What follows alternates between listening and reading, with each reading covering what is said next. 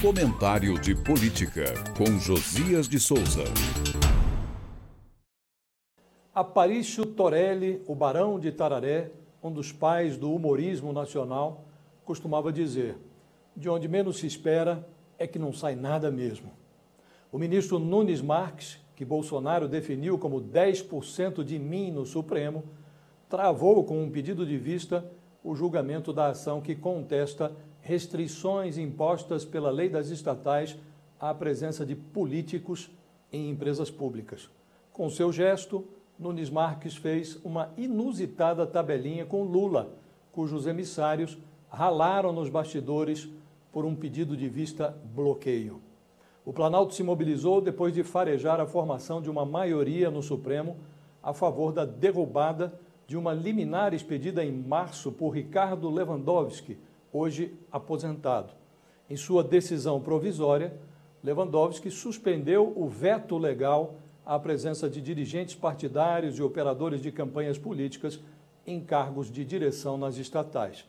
Aproveitando-se da janela aberta por Lewandowski, Lula moveu-se na contramão da lei das estatais. Nomeou, por exemplo, o ex-senador do PT Jean Paul Prats e o ex-governador pernambucano do PSB Paulo Câmara para as presidências da Petrobras e do Banco do Nordeste. Um placar adverso no Supremo forçaria o governo a exonerar os personagens. Daí a movimentação subterrânea por um pedido de vista. No mês passado, num flerte surpreendente com Nunes Marques, Lula lhe telefonou para avisar que o juiz João Carlos Maier Soares, seu amigo, seria nomeado para o cargo de desembargador do Tribunal Regional Federal da Primeira Região.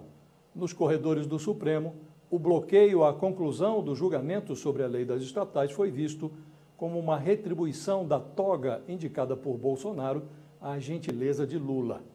O Planalto ganhou tempo para tentar reverter o placar no Supremo ou cavar no Congresso uma saída que mantenha as estatais no balcão. Eu falo direto de Brasília para o podcast do Jornal da Gazeta.